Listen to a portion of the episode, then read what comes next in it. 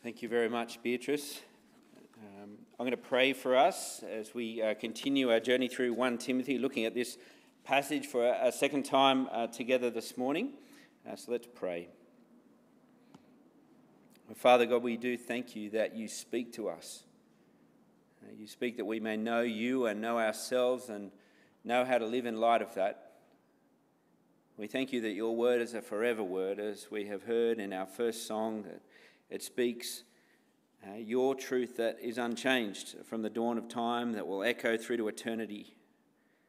So give us humble hearts, we pray, hearts that know that you are speaking to us, hearts that are willing to listen, hearts that are willing to trust you.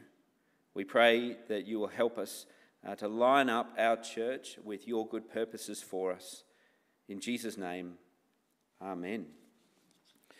Well, uh, I found my copy. Um, this is uh, an outline of where we're going to be heading as we look at this passage for a second time. The first uh, couple of pages will will give you an outline of uh, where we're heading.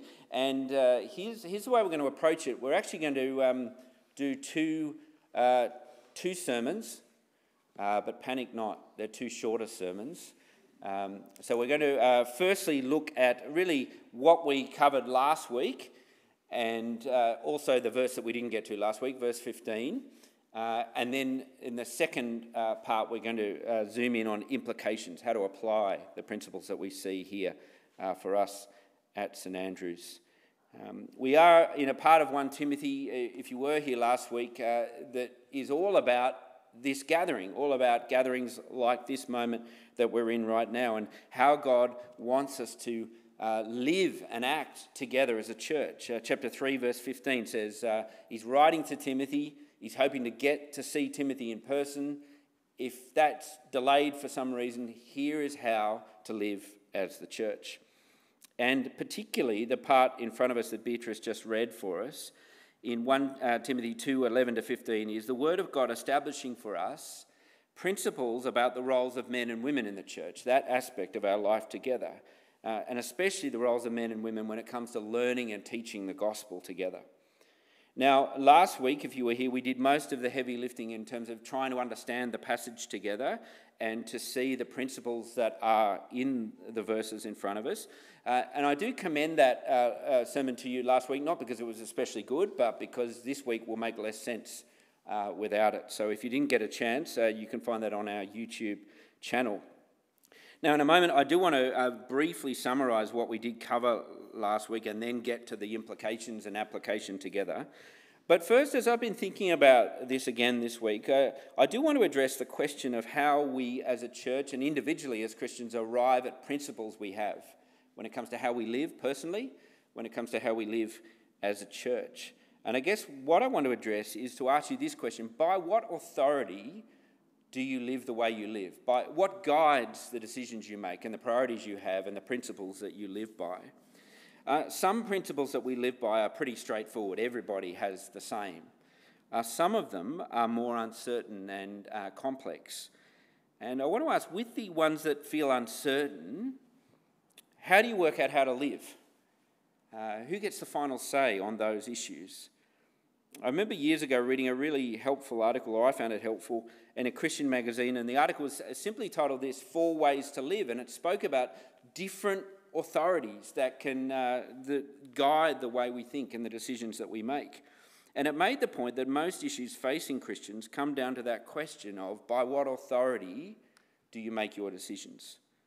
Uh, each of us makes choices that in the end are guided by authorities, by things that we look to to help us uh, come up with the answers that we come up with, with with regard to how to live. And most Christians, I suspect, uh, anybody who would say they're a Christian here this morning would say that the Bible is one of those authorities for me. It is one of the ways that, that, that my life is guided and the decisions I make is guided. But here's the reality. Uh, we live in a world where there's other authorities that compete with that authority to be the guide for how we live. Um, four that that article highlighted was firstly the Bible itself, God's word. That's an authority that guides us. And then there are three human authorities there's uh, human traditions, uh, there's human experience, and there's also human rationality. They're, they're also authorities that, that guide the way we think and decide.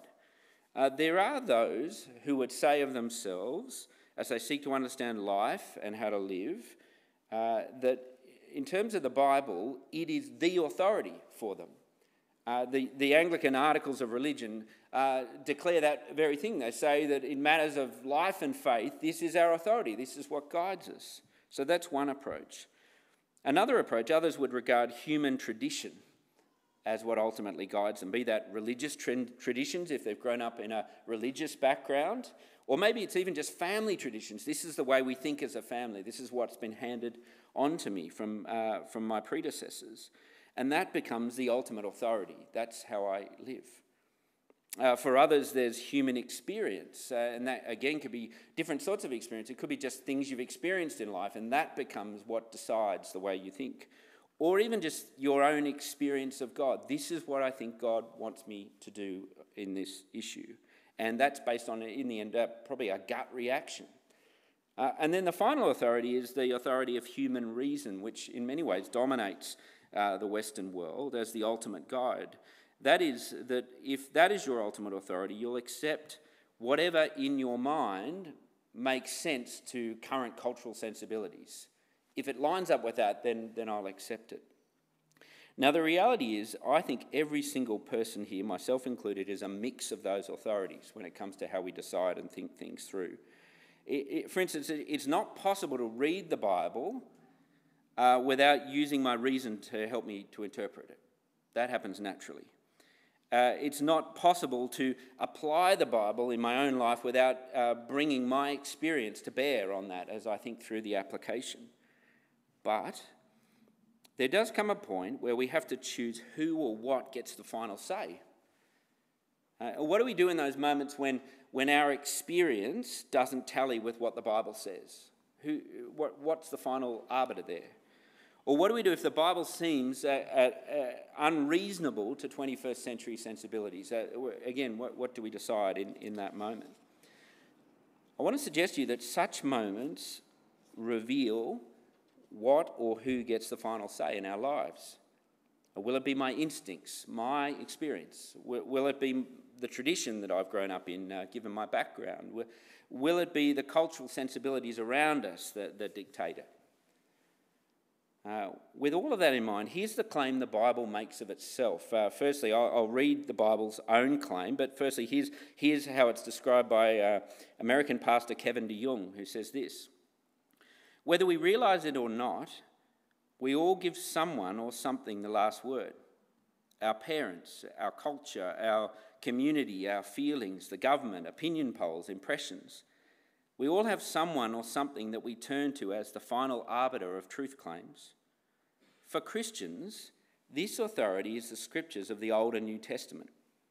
Of course, we can misunderstand and misapply the Word of God, but when interpreted correctly, paying careful attention to the original context, considering the literary genre that we're reading, thinking through the intent of the author, the Bible is never wrong in what it affirms and must never be marginalised as anything less than the last word on everything that it teaches. I listen to the Bible uh, express that itself in 2 Timothy 3:16. So the second letter that Paul wrote to Timothy after the one we're in, he said this: All scripture is God breathed and useful for teaching, rebuking, correcting, and training in righteousness, so that the person of God may be thoroughly equipped for every good work. In other words, the claim of the Bible is here is all you need to know the good that God would have you do in any circumstance. Both the Old and the New Testament are Scripture. They self-reference themselves as Scripture. For instance, uh, 2 Peter chapter 3, uh, the Apostle Peter speaks of the Apostle Paul and says he is speaking God's word to us. Uh, the same is said it's true of uh, Jesus, who will speak of the creation accounts in Genesis and says, God said this to us. All scripture, not some, all scripture is God breathed and useful for uh, leading us when it comes to life decisions. It is, and we don't have time to look at all of these verses, it is a word spoken by our God who Hebrews 6:18 tells us he doesn't lie when he speaks. It's a word Psalm 119 verse 42 says you can trust it. It's trustworthy and true. It's a, it's a word, uh, Proverbs 30, verse 5 says, that is, how good is this? A faithful refuge for the uncertain. You ever uncertain? Here is a faithful place to go for the answers. And 1 Peter 1.25 says it is a word that will last forever. And so as we consider who or what gets the last say in our lives, know that the Bible is actually sufficient for making God's mind known to us for telling us all that we need to know to live in godly obedience to Him in all ages, in all cultures, until the Lord returns. And it's not just sufficient for those things, it's, it's actually authoritative when it comes to those things. Uh, listen to this quote by the reformer Martin Luther. He said of the Bible's authority, he said, We are to deal with Scripture in such a way that we bear in mind that God Himself has written, says what is written. And so last week, our, our goal was actually really simple, if you remember it. When thinking about the roles of men and women in church and thinking through what to do when it comes to that, we simply asked this question What does God say? And here's what we heard in 1 Timothy 2 11 to 14. Here's a, here's a couple of minute summary of uh, what took us ages uh, last week. Here's the first principle we saw in verse 11 of chapter 2 when it comes to the role of women in the church, and this is true of men as we saw last week, but particularly it's spoken about women here, they are to be learners. In God's house, they are to commit themselves to investing head and heart in learning the gospel. To learn it where we're told in quietness. And we saw last week that has nothing to do with silence, it has to do with being undistracted, undisturbed. Prioritizing learning the gospel so that you can be equipped to serve God in the ways He calls you to. And secondly, learning in full submission. Hearing God's word taught by uh, the one in authority, the overseer appointed, as we'll see in 1 Timothy 3, humbly and with a view to a goal of obeying the word you hear. That's the first principle we saw. And then the second one in verse 12, uh, the one we're thinking through the application of today in God's house Verse 12 Women are not to teach with authority over a man. So, in a context like we're in right now. Why? That's what we wrestled with last week. It's not to do with competency, uh, it's not a particular issue in Ephesus. Uh, the two reasons he gives are in verse 13 and 14. You remember them? Because of the order that God has given creation, because he has ordered creation in a certain way, deliberately, purposefully. And the flip side of that, because of the disorder of the fall and the damage that that does. Uh, again, it is sometimes argued that we can't use cr- the creation accounts in Genesis as, as the reason for this sort of principle because, well, who knows what to make of the creation accounts. If you want an authority on the creation accounts, look no further than the Lord Jesus, who treated them as God's word. And so that's uh, what we use here as the basis for this principle. Creation, we saw last week, reflects God's ordered purpose. That while men and women are fundamentally equal in every way, they have different roles at points in His creation.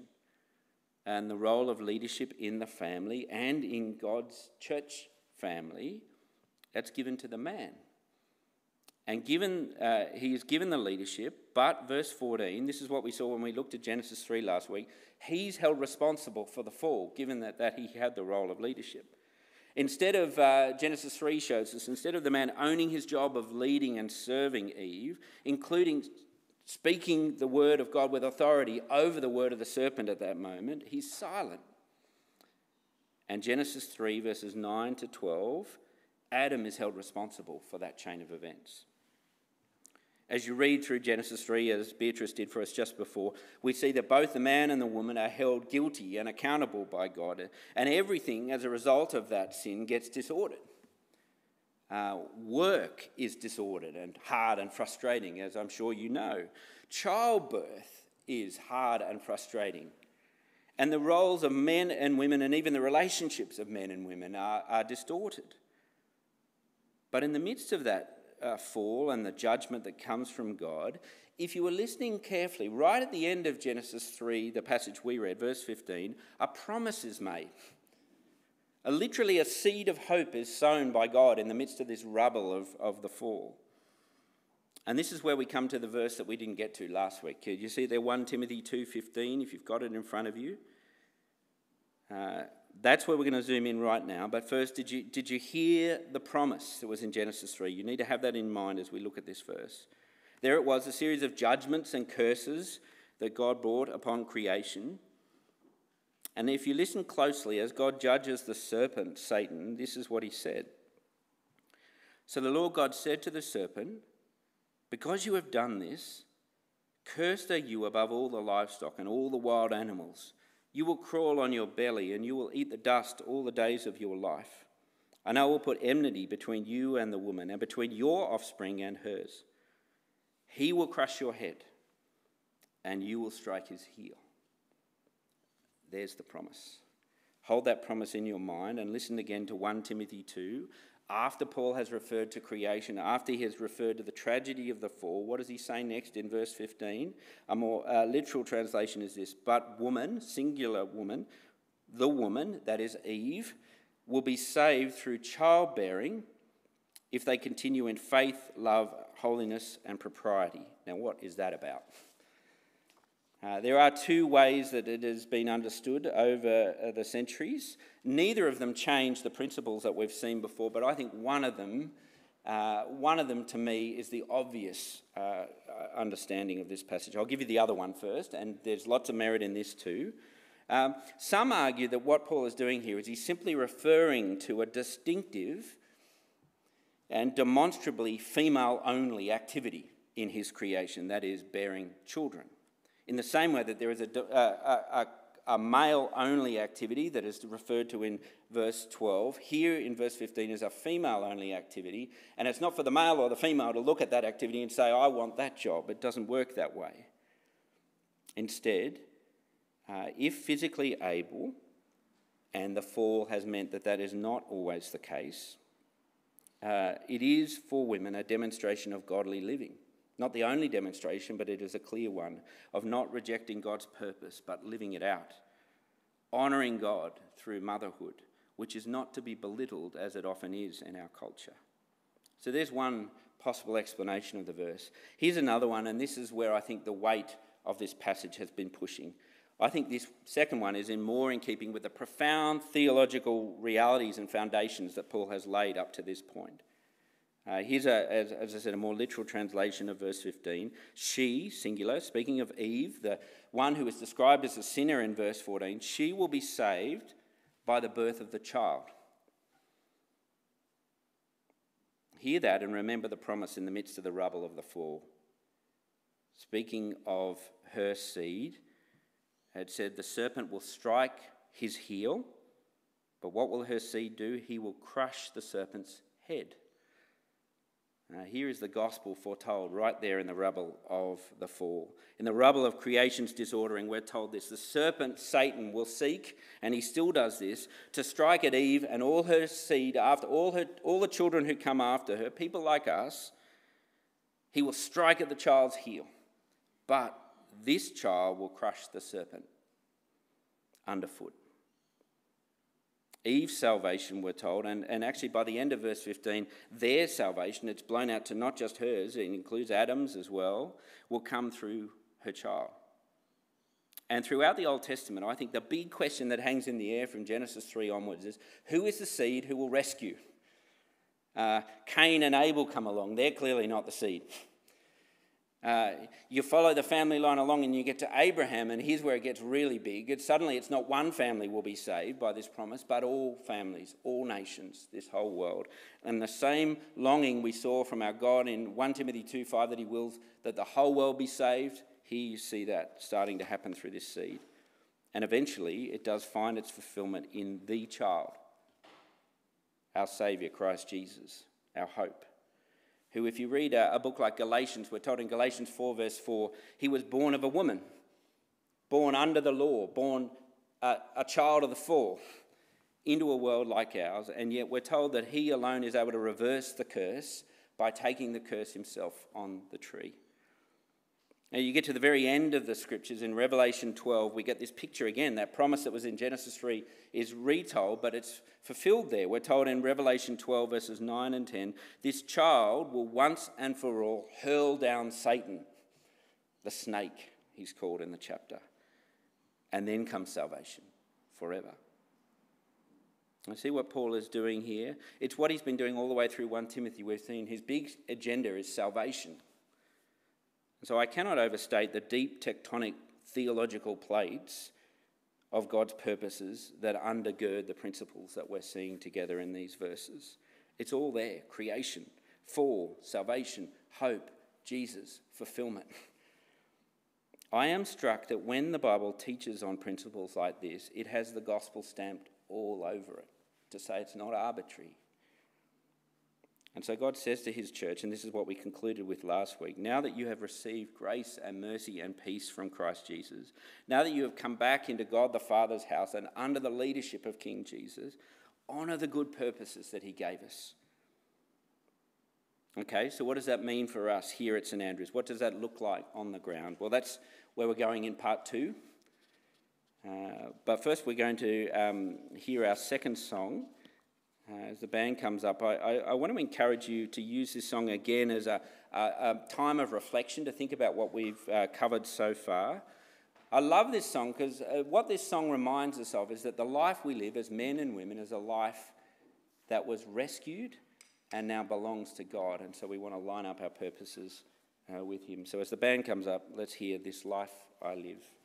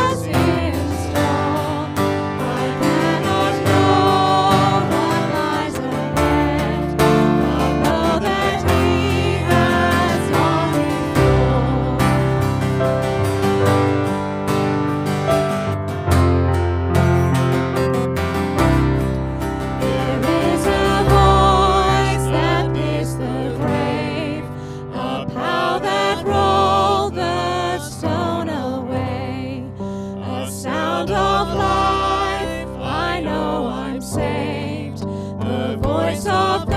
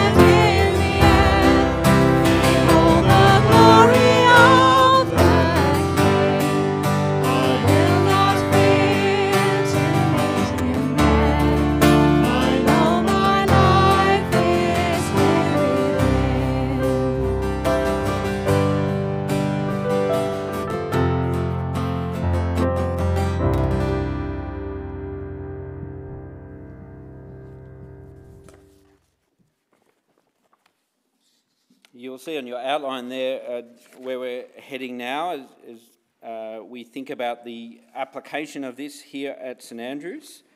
Um, firstly, some general reflections, and then what it looks like in practice, and then we'll finish with some implications uh, that I see from this principle for both men and women. Um, firstly, general reflections, and these are just things that have struck me as I've been reading and thinking about this in recent weeks. Uh, Here's the first of them, and it comes from a, a very personal place in one sense.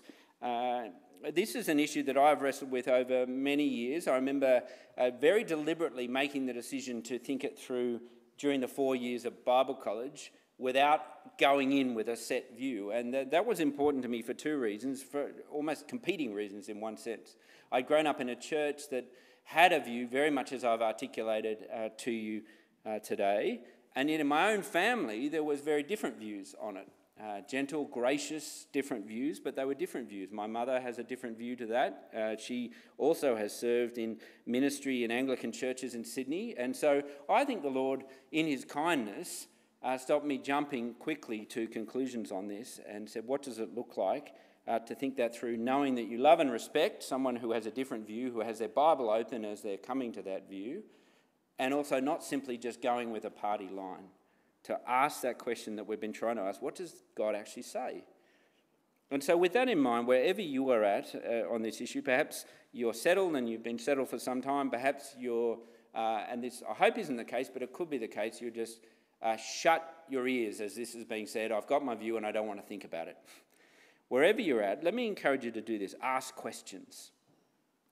Ask questions, lots of them. Work hard at understanding it. This is God speaking to us here. But, and this is crucial, do it with a desire to honour what God is saying. There is actually a very big difference between asking a question in faith and asking it in rebellion. Uh, you can either ask a question to try and understand something that you're wrestling with, or you can ask a question to try and find a way around what is obviously there in front of us. And I want to encourage you don't ask those sort of questions. Don't ask the loophole questions. Um, I was struck by this quote during the week uh, from uh, a minister called David Platt. Speaking of that moment in Genesis 3, he said, Sin began when God's commands to us were reduced to a question. At that moment, the most deadly spiritual force was converted, uh, covertly smuggled into the world. That force, the assumption that God's word is subject to my judgment. Uh, don't ask questions over the top of his word, ask them under it, if that makes sense. Here's the second general reflection uh, don't make your principle uh, out of one off outliers on this issue. There's all sorts of examples uh, within Scripture and also within uh, church life and the missionary world of uh, women capably teaching with authority. I'll give you an example from the Old Testament Deborah, the judge Deborah. Uh, now, my suggestion to you is if, if you want to look closely at the judge Deborah, read her in context and see that she is in that role, effectively in that role, and yet she is doing it in judgment because men have failed to do it. Uh, I'll give you another example cited from the scriptures. Uh, the very first people to testify that Christ has risen, who are they? They are the women, the women at the tomb. It's Mary. And again, that's cited sometimes as well, we've got to disregard the principle because you can see there at the resurrection who uh, teaches with authority, who declares the truth. Um, again, let me suggest that in context, there is something of that same rebuke going on as Peter and John come to the tomb, see it empty, and go away and say nothing. Uh, now, whatever you, your view is on the likes of Deborah or uh, the women at the tomb, uh, empty tomb on Easter Day, or other outliers, for instance, a, a single female missionary uh, on the mission field teaching with authority, let me suggest to you don't make the outlier your principle. Uh, what does God say? Uh, here's a third general reflection, and this is hard. Don't let your emotional response to verses like this, or, and this is crucial, a bad experience of ungodly or incompetent male leadership be the final authority as you think it through. Here's a fourth reflection, uh, and this has struck me uh, profoundly in my time in the UK. Don't think that verses like these are why our world is not listening to the church. That's sometimes suggested. This is so contentious and so out of uh, kilter with our world and its thinking that if we are to speak of these things, it will only uh, alienate the world more. I think really helpfully, I heard uh, this of uh, 1 Timothy 2 uh, recently. The most controversial, controversial verse in this chapter is not verse 12, it's verse 5. that there is in this world only one mediator, only one way to be right with God, and it is the Lord Jesus. And if you are outside of relationship with Him, you are not right with God and you are under His judgment. There's, there's the stench of death in our world, not verse 12. And uh, I do suggest from uh, my own uh, experience in the UK, when churches try to line up their principles with the world, not so much on this one, but other ones, it doesn't result in revival, it results in rapid decline. I don't think this verse is why the world is not listening. Uh, here's a couple more general reflections. Uh, realize that God's commands for our homes, that is, uh, men, servant hearted leadership, that's what he calls for again and again in the scriptures, is consistent with his command for his home, his church. And that shouldn't surprise us. Let's be consistent in those. Uh, another reflection and this is crucial, and I'll say more about this when, with implications to men in a, in a few minutes. Let us humbly and seriously repent of abuses of this call that have been made by males in leadership. When ungodly men have led the church or led in their homes in a way that is not the way that God is calling them to here, it causes profound damage. Uh, let us repent of that. Our final uh, uh, general reflection. Let's aim, uh, I said this last week, let's aim not for rules, but for heart change on this. Asking that question Am I honouring the principle? Be willing to keep asking that. Uh, be willing to realise that we'll get it wrong along the way and we will need to change along the way. Be teachable. Okay, with that in mind, here's uh, uh, very specifically how 1 Timothy 2, verse 12 applies here at St Andrews. And I'll start with this question Where does the restriction that you see there in verse 12, that only men, and, and it's only some men, as we'll see in 1 Timothy 3, teach with authority in the church, how does that express itself, this principle? Uh, well, the way it expresses itself here at St Andrews is in this moment now, the sermon teaching with authority, as we saw last week, calling upon the congregation to repent and believe. Uh, from time to time, that same dynamic will occur in other circumstances. When we have church family prayer, generally I will be the one who teaches the short uh, message at that point. But this primarily is where it expresses itself. Uh, I'll give you one other example that I've wrestled with in recent years, and you may want to take me up on this. The other example that, that uh, way it expresses itself here at St Andrews, at least in my practice, has been service leading uh, in the Sunday gathering like this. And the reason for that is, I think, more to do with my way of leading rather than it be true of everybody. I think both men and women can take on that role. But I find myself as an Anglican minister, one of the things that I'm meant to do is to call upon repentance, especially in the prayers of confession, and then assure people of forgiveness. Uh, that is teaching with authority in my mind, that word of assurance that the Anglican minister is called to give. Now, I'm still thinking that through, and I've got to tell you, this last year of COVID and doing everything online has thrown all that thinking up in the air, so I'm still trying to work it out. My goal, though, and I might be wrong on it, is to seek to honour the principle. Uh, that won't always be popular or right, uh, but that's the goal.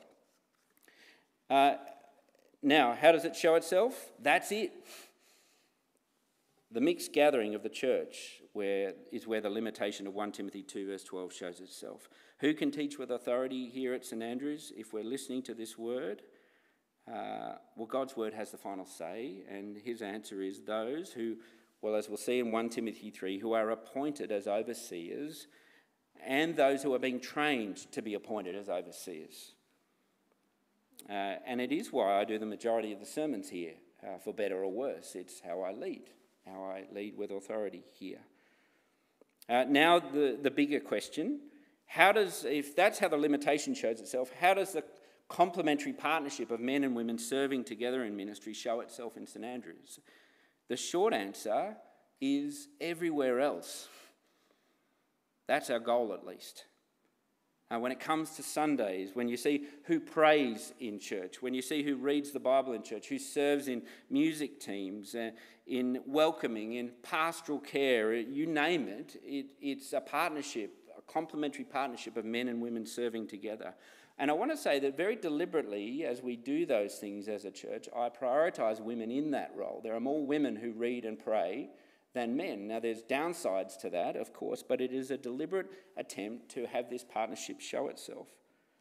And let me encourage you don't just look at the rosters to see the partnership at play. Look to see women ministering the word informally before and after church during the week. That's the engine room of our church. Here's another place that partnership expresses itself it, it does in our small groups. Uh, most of our small groups are mixed groups, as in men and women meeting together, and they have mixed leadership teams of men and women. Uh, small groups, uh, at least in the way we're applying uh, 1 Timothy 2, I see small groups as having a very distinctive and different function to what's happening in the sermon.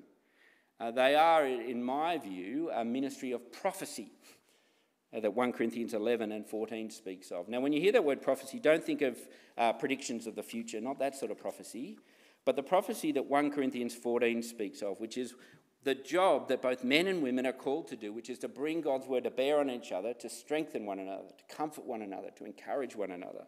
Men and women are to do that. They're to eagerly desire that gift, Paul says. And so that's what we do in our groups.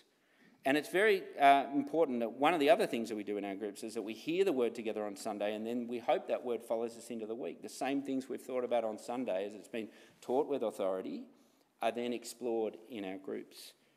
And so small group leaders are appointed to lead that process of mutual encouragement through that ministry of prophecy. And given that, well, 1 Corinthians 11, verse 5 says both men and women should prophesy, it makes sense that they lead the group together. And even more than that, it's hugely important to the rest of the group to see that partnership, that complementary partnership modelled by the way the group, the leaders lead together. A couple of other places where it shows itself, this partnership, ministry teams here at St Andrews. They are led, almost all of them, if not all of them, by mixed teams of men and women. And some of our key ministries have been led by women as the, the main leader of that ministry. Now, I would want to make the comment uh, to men at this point that sometimes these teams have been dominated by women because men have been unwilling to step up and lead alongside them. Men have not prioritised leadership roles within the church alongside other roles that they have, for instance, in the workplace. When that is so, the complementary partnership we should be expressing suffers. Uh, as a sidebar, when it comes to ministry teams, this is one of the questions that comes up from time to time. What about youth ministry and the talks that are given in, in the youth group? At, at what point does a, a, boy become a man and this principle come into play? I mean, how do you work that out? Uh, whatever point you choose, it's going to be arbitrary in the end. Uh, let me tell you the way we approach it.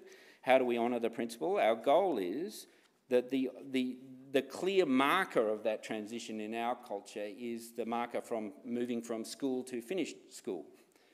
Uh, up to that point, I want to suggest that both in our children's ministries and in our youth ministries, the primary teacher of the children is not the youth leader or the children's leader, it's the parent who teaches them with authority. After they've finished school, that's when they come under the authority, if you like, of the wider church.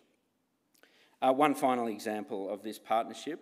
Uh, you see it in administration roles in our church, and I'm not just talking about secretarial roles, but that's true, but also wardens, uh, parish council, elected officers in our church. In, in, my time here, there has always been at least one of the wardens who is a woman.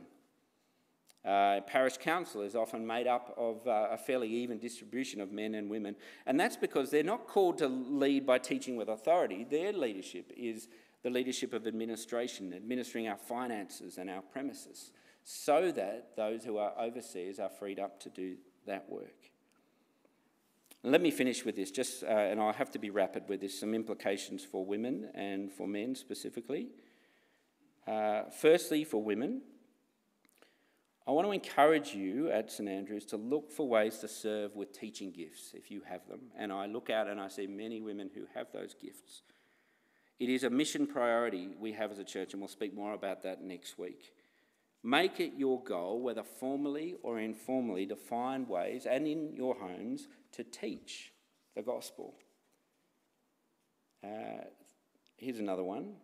Regarding teaching and which roles are teaching with authority, realise uh, consciences will differ. Uh, you know, there are some women in our church who, uh, as they look at a principle like 1 Timothy 2.12, in their conscience, they don't want to lead a small group because they're, they're, they're, concerned that it is against that principle. I want to say we should honour them if that's what their conscience says.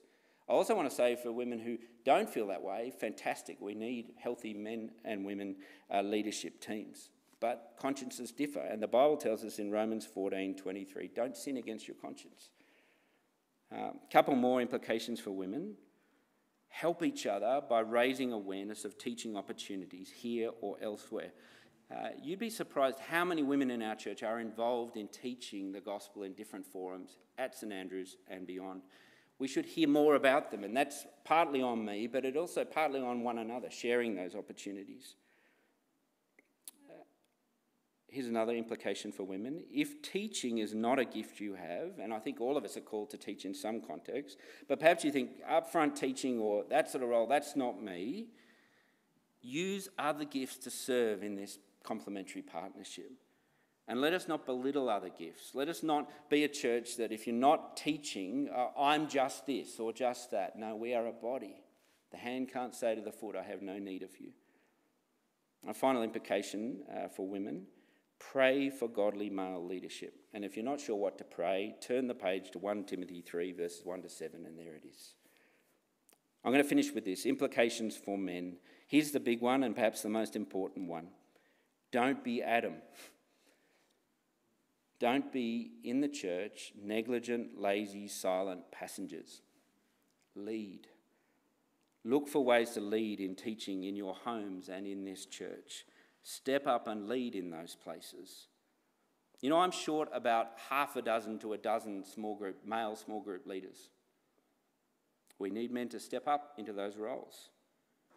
Uh, I'm short of people for seniors ministry, men involved in that, everyday English, you name it. It shouldn't be that the women of our church carry us.